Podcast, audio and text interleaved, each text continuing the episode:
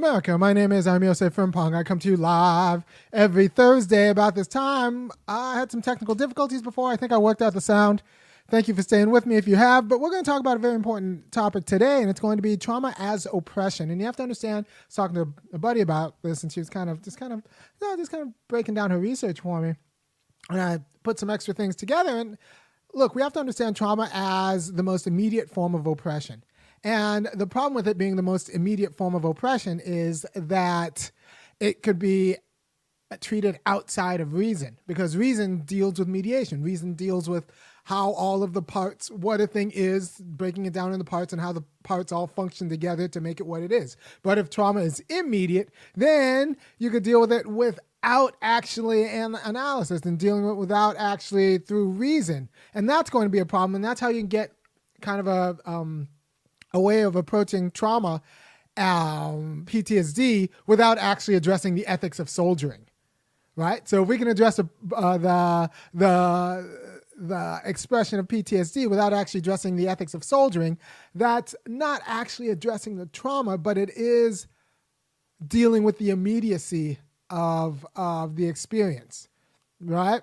So um, it's it's a dangerous little tool, and and after the intro, I'm going to go into a little bit more detail about how this kind of emerged in the 80s with respect to Vietnam syndrome. Lots of wars and lots of syndromes. So maybe like it turns out that wars break soldiers, but maybe it, the problem is soldiering and that there is some sort of dissociation that's promoted through military service, especially when you're just kicking open doors and shooting people, right? So um, maybe that's not the worst Maybe it's perfectly healthy to be traumatized, but um, because you, even as the oppressor, are like suffering under oppression because it's just an unhealthy way of being.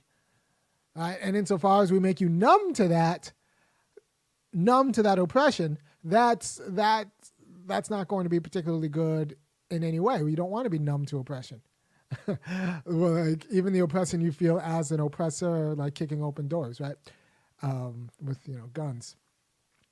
So the idea is that trauma is the most immediate form of oppression, but as immediate, it is outside, it can be conceived of as outside of reason. And that's going to be a problem insofar as it will actually calcify oppression if we treat it as trauma, if we treat the trauma uh, trauma aspect of it, the trauma form of it, as primary. And also when we treat the immediate uh, the immediate experience of it, the trauma of it, as somehow emancipated from oppression, then uh, you're not actually treating the trauma because the trauma is still a form of oppression. It's just an immediate form of oppression. Right? So, how do I explain this? I can explain this using triangles. I, I teach logic and critical thinking, and so I have, have to always kind of come up with examples. There's things called concrete universals, and concrete universals are known um, for generating their own specifications. For an example, a, a, triangle is a concrete universal. If you know what a triangle is, you know it's a figure with three sides, and each side has length, and lengths can be bigger, smaller, or equal to each other. So just knowing that, you know that to be a triangle, you're going to have three different kinds. You're going to have scalene triangles where all the sides are different lengths. You're going to have isosceles triangles where two of the sides are the same length, and you're going to have equilateral triangles where all of the sides are the same length. Just knowing what triangles are, it generates its own specifications. So if you know what a triangle is, but you don't know the specifications or how they relate to each other or how they're going to be three and not five, then you really don't really know what triangles are. Your knowledge of triangles is abstract because if you had any sort of concrete knowledge of the triangles, you would know that um, you would know it in its specification you would know all of its specifications. You would be able to kind of conceive of its specifications, and just by know, your knowledge of a triangle. Or if you know one of the specifications, if you know scalene triangles, but you don't know its relationship to equilateral and, and isosceles triangles, you don't really know what scalene triangles are. Because part of what it is to know what a scalene triangle is, is to know that, okay, it's one of three types of triangles that could be, right? Um, so that's going to be the person who's a trauma expert but doesn't really know anything about oppression. They're going to be the expert in scalenes but not but not know anything about triangles. oh, I don't study triangles. I study scalenes. But aren't scalenes a form of triangles? Yeah, but I don't really study the form of triangles. I study scalenes. Um, but I don't really know anything about triangles. So you know about scalenes, but you don't know about triangles. Yes. Well, then maybe you don't really know about scalenes. And you can say, well, well you know, I know about scalene rectangles and scalene uh, trapezoids and scalene, you know, um, octagons, all of different lengths. And but you don't know anything about octagons or uh, pentagons or triangles. And they'll be like, no, I just know scalenes. And I was like, well, then you have hazy knowledge of all of it. and that's a person who has uh, knowledge of trauma but doesn't know anything about any of the various like specifications of oppression. Um, and so, uh, why is that so popular? Well, it's popular because we want people to be functionally oppressed and oppressive um, without suffering the immediate effects of it, right? Without suffering its immediate form. And with that, I will hit the beat. Me. Never change the ways for the world or the government. If I was the president, then I would state facts. You leave it up to me, I paint the White House black and future in your the beat, y'all.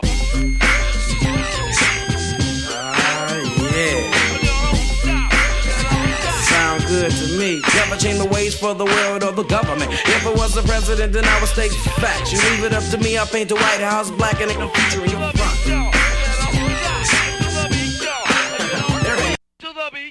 Man, it finally looks like I got my sound game right. I can relax. This is take three. I tried to do this right before my kids get home, so the first take, I realized the sound was bad, and then uh, I could see look at the clock and my kids were about to get home. So I tried the second take and then I thought, heard the bus come up and this is take number three. So the kids are upstairs. So I'm going to be speaking rather quickly because I love my kids. Not uh, that I don't love you, I just love them more. And, and so I, I, I want to spend time with my kids. All right. So um, trauma is the most is the immediate expression of oppression. So if you just know trauma but you don't know the expression, it turns out of the oppression, then it turns out that you might not actually know what trauma is. And you might not actually know how to treat it because you're not treating it as a form of oppression. You're like it's like treating a uh, someone with a, uh, a, broken leg by giving them lots of morphine. um, yeah, yeah, you're treating the most immediate expression of their broken leg, which is their pain, but not actually treating them as having a broken leg. Um, pain management. Trauma is the pain. Uh, trauma. Tra- uh, trauma counseling is the pain management of of health, which means it's not really about health proper. Right. So we have to figure out like how this became so popular. Well, I was talking to buddy and she was like, "Well, you know, you have to think about Vietnam syndrome." When trauma really kind of emerged. There have always been wars, and wars have always broken people, and there are always syndromes. But trauma, um, we started talking about trauma, especially in the 70s and 80s, um, with respect to Vietnam. Um, and it happened to coincide with sexual trauma and uh, the way we started talking about trauma. And now that's a whole problem because, once again, if sexual trauma is a variety of oppression, then being able to talk about trauma without actually talking about the oppressive circumstances that lead to that kind of intimate partner violence um, is actually going to confuse what's going on with the sexual trauma. But, you know, nobody ever gets in trouble for just like, you know, indulging the crap out of victims, right? So we indulge victims and then we keep them functioning in whatever oppressive uh, systems they're, oppress- uh, they're functioning in or not understanding. And now to be an expert in trauma, you don't actually have to understand oppression. And that's going to be a, an enormous problem. And all of this ends up being anti black. all like, no matter what, none of this is ever good for black men because it's not like, um, as much as black people talk about, you know, black men need therapy. Yeah, we might need therapy, but we also need to end oppression. And so we need a more kind of muscular therapy that includes like, you know, money, land, and guns. um, than than just like you know sitting on talking to some white lady on a couch. All right, so um, that's a, I like my therapy in the form of cash.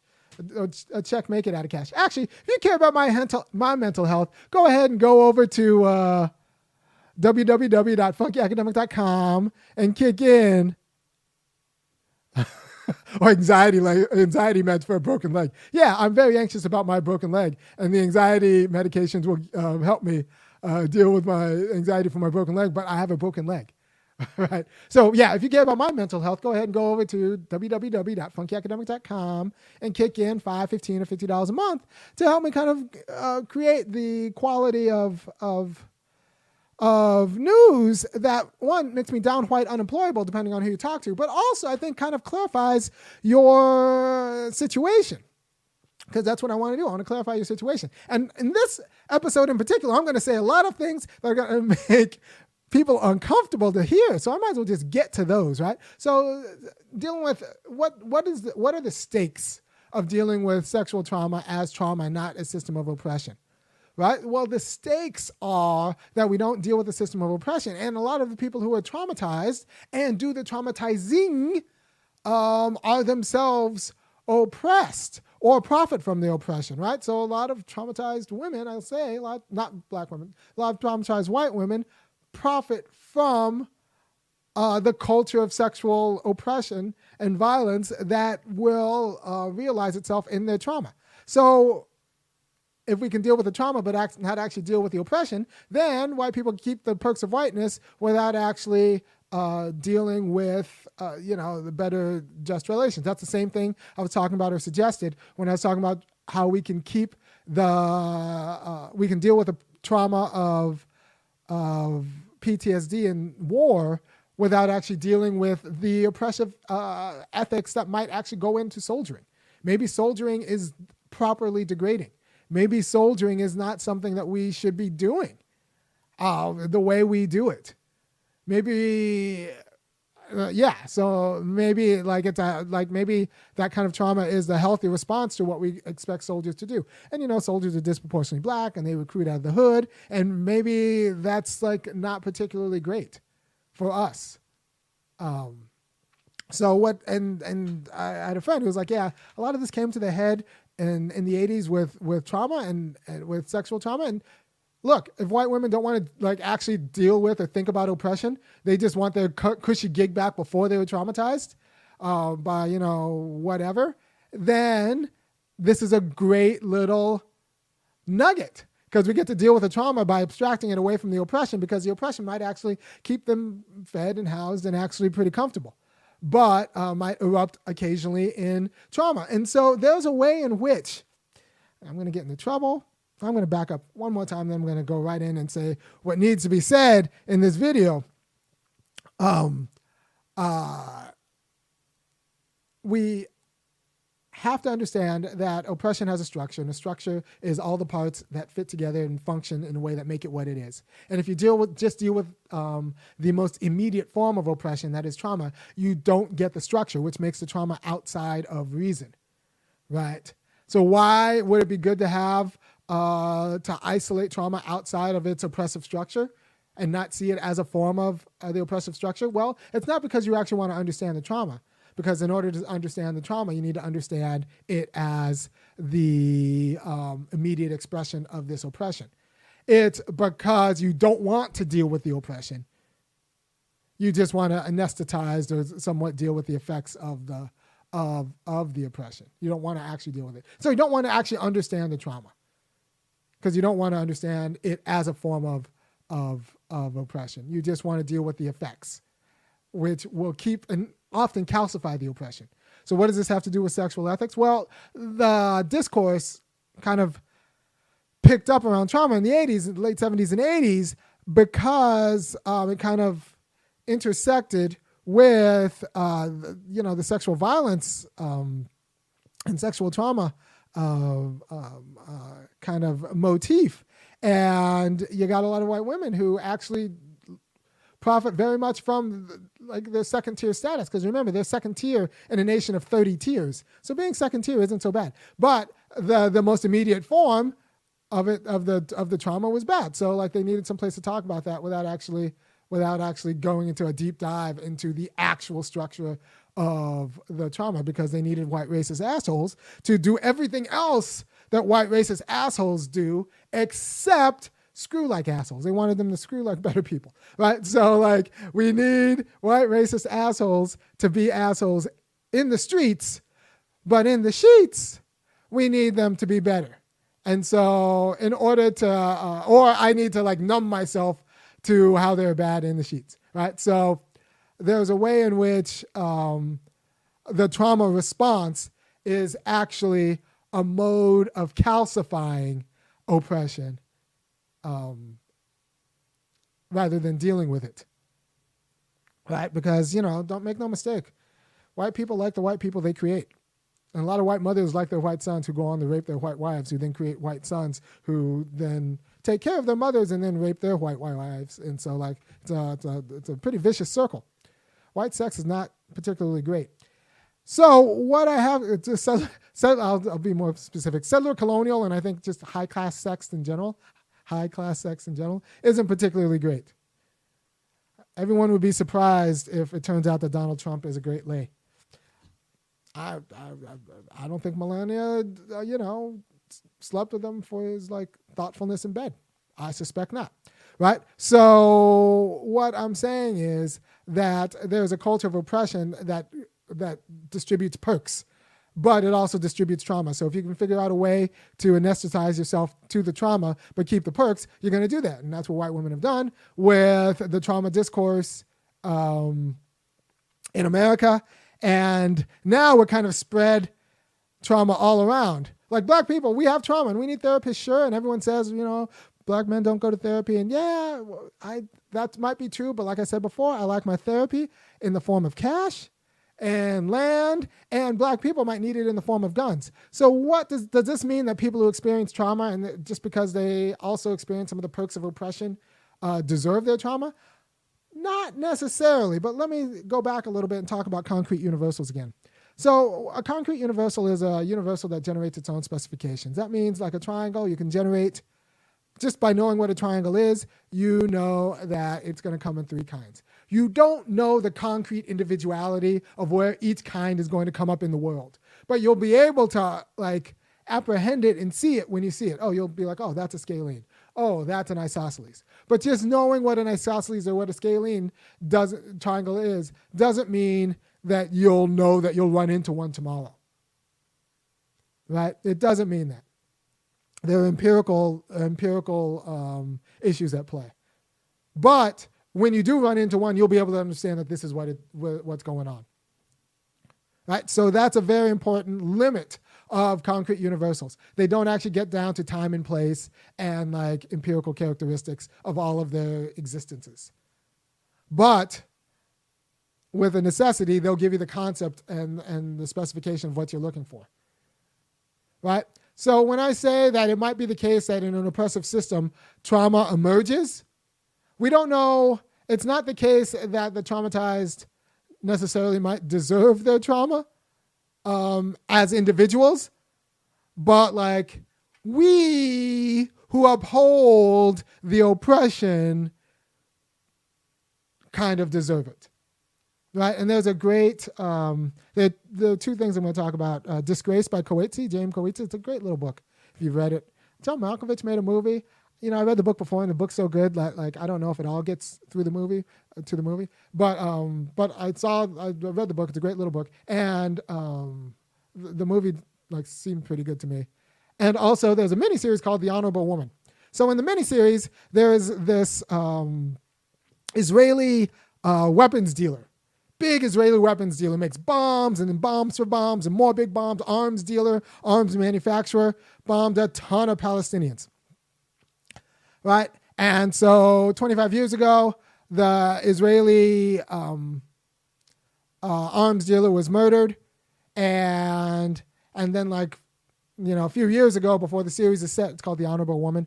Um, uh, the the daughter of the Israeli um, uh, arms dealer was kidnapped, and she was sexually assaulted while she was um, in prison, and then she was released a little bit later, and she's an heiress now. She's like a because when you sell, it turns out if you're really good at, at, at being an arms dealer, you can make a lot of money, right? So she's an heiress, and she was kidnapped, assaulted, and then released. And the kind of the miniseries takes place around that. It's fictional, but it's very good. And at the end of the miniseries, I'm going to ruin it if you haven't seen it, but like you know, whatever. At the end of the miniseries, she comes face to face with like the person who masterminded her kidnapping and assault, And he asked her, "Do you know why you did it?" And the guy's Palestinian and like has like multiple people killed by her father's bombs. And she looks him in the face and she says, "Yeah, I deserved it." Now, that was a very powerful moment because it's not often you see like white women on television say that they deserve their sexual assault. But it's not because of any and and it's not because of anything she did, but there's a way in which the resentment of having her father arm and like supply munitions and make absurd amount of money and she's now an heiress for killing this guy's um, all of his family the, the, the like you know the shrapnel and all that was found in their family. Um, there was a way in which she individually didn't deserve it but like her class deserved something right? And unless you see that and it just happened to be that like as a concrete individuality she paid the price. And like i got in a lot of trouble because i was like well after 9-11 i was like nobody in the twin towers deserved to die that day. But did we deserve to be attacked?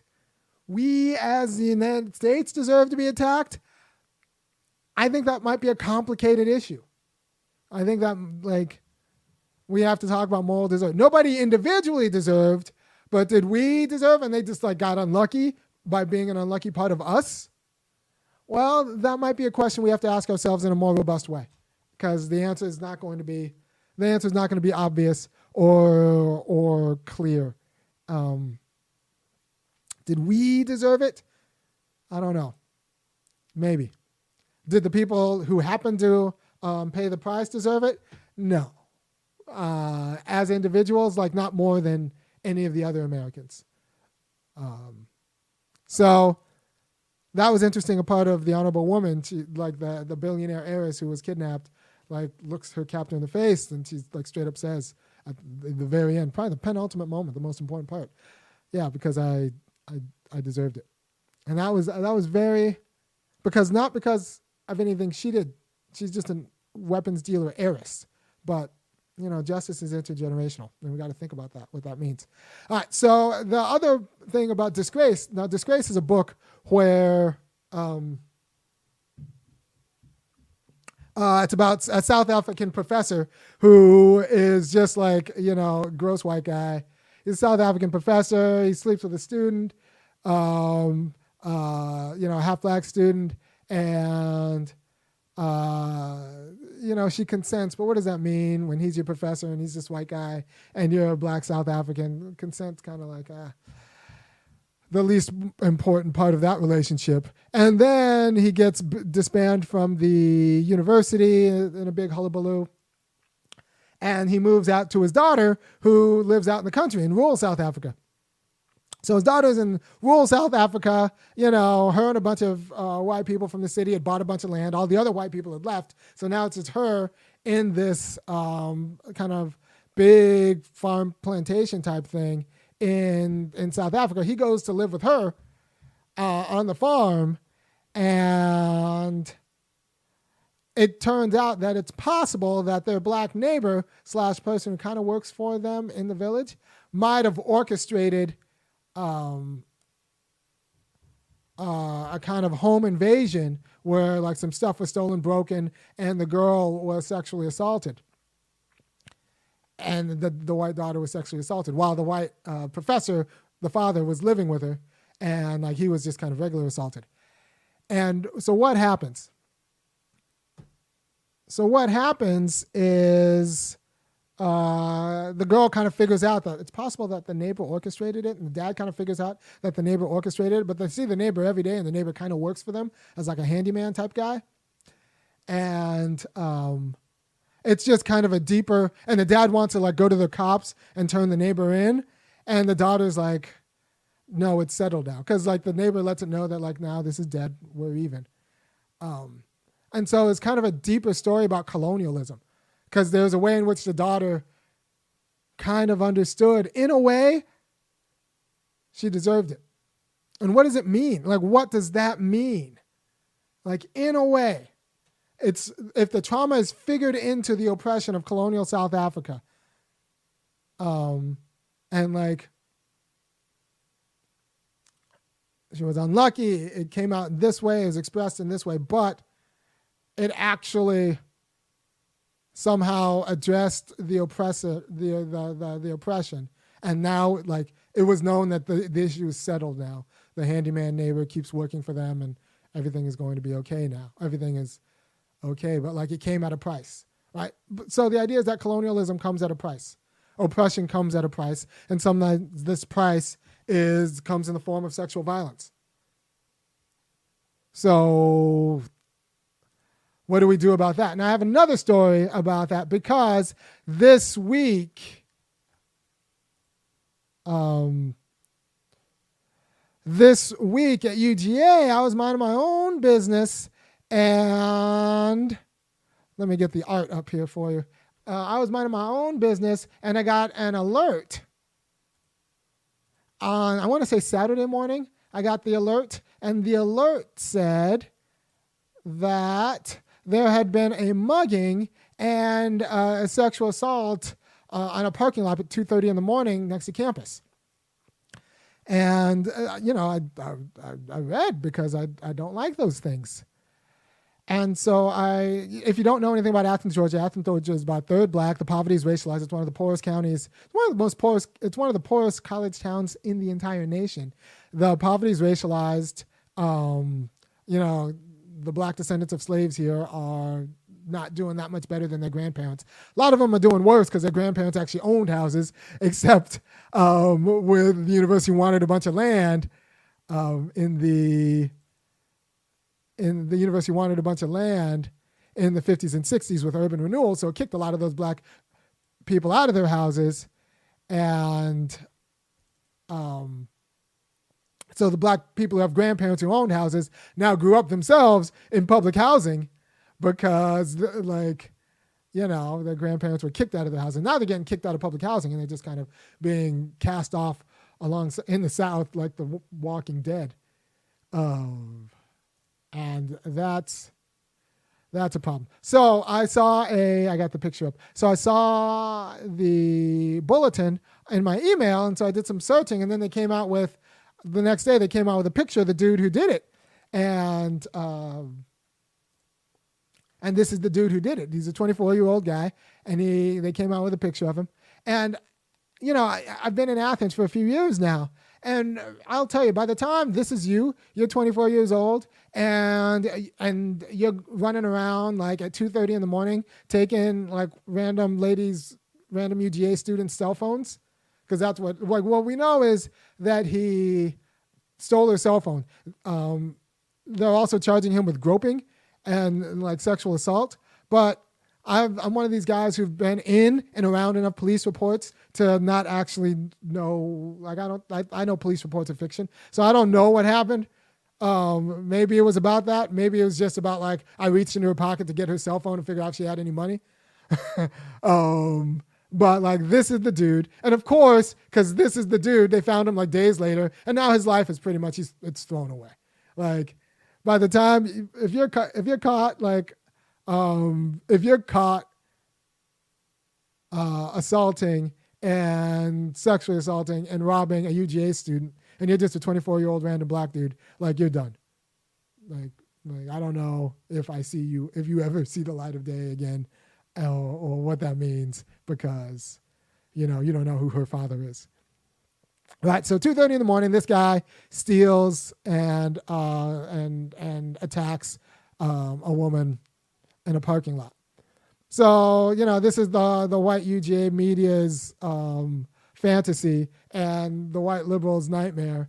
And me, I just look at it and I think, you know, we create thousands of these guys in Athens.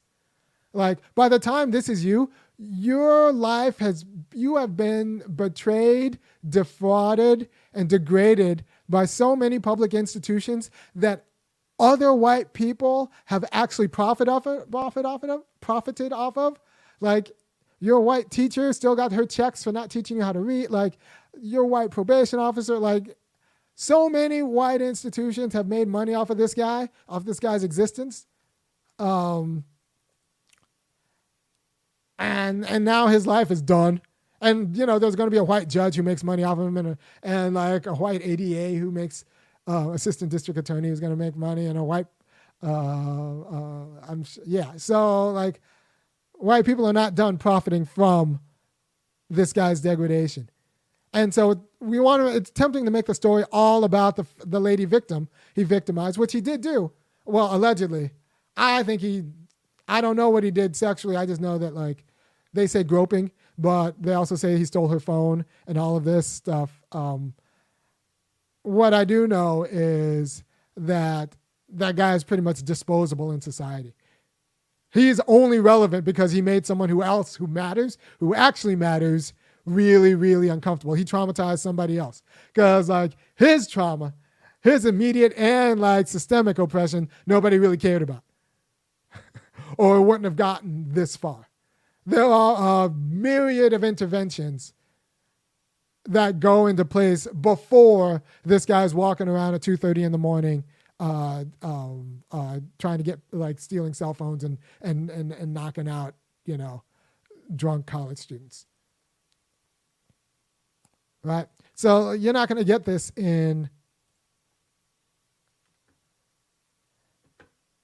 You're not gonna you're not gonna get this in any other uh, news media, which is why you need to go and support www.funkyacademic.com because nobody's gonna look at that story and say like, if that's the villain, then we need to talk about like because so many other things have gone wrong in that guy's life. So many other things have gone wrong in that guy's life. Like poverty rates out of control in Athens, um, and it's racialized, and like that guy just looks like everybody else I know who's black in this town, and I know a lot of them who've just been like just degraded for their entire life. And so it's not like the individual girl had it coming, the individual college student had it coming, but we had it coming as the society that upholds that guy's oppression. Um, and she just had to pay the price for the price he has been paying. Uh, his for the price he has been paying for his whole life. And so we're going to deal with her trauma, and the story about this when it get when it gets in the media is going to be about her trauma. Um, and we're not going to deal with like the system of oppression that found its most immediate expression in her trauma, but it assumes that like he liked doing what he was doing, or that his that same system didn't like create and mold and form him. So we have to talk about that in a way that I think is important. Um, so thank you for your time. And go ahead and go to uh, www.funkyacademic.com, kick in 515 or $50 a month for me to keep doing what I'm doing because this is important. So, recap trauma is the most immediate form of oppression. As the most immediate form of oppression, you have to watch out because it, that puts it outside of reason because reason deals with mediating factors and how all of those factors um, work together to make a thing what it is. So if we find a way to isolate trauma from the oppression, we can actually find a way to calcify the oppression while treating the trauma. And that's why you get the discourse out of um, Vietnam with, uh, uh, you know, dealing with Vietnam syndrome or PTSD while not dealing with the ethics of soldiering. We've now put that trauma model all over like our public discourse. And in the 80s, it really found a home in sexual discourse. So now we deal with a way of dealing with sexual discourse, uh, sexual assault as sexual trauma, but not, but not as like the expression of a variety of oppression. And that is kind of a big problem um, yeah, so the young criminal wasn't wanted by his society. Uh, yeah, so so we have to we have to understand that what the traumatizers and the traumatized victims are actually part of the same system. And unless you're serious about the system, and um, you just take a one-sided notion of the trauma victims in a way that actually calcifies the system. And so we'll be telling this story forever, except the perpetrators are going to be bigger and blacker. And this doesn't mean that the individual victim deserved it in her concrete individuality, but it means that we deserve it. And she just got unlucky. And she paid the price for what we all uphold. All right. Thank you for your time. And I will see you next week to talk about something else.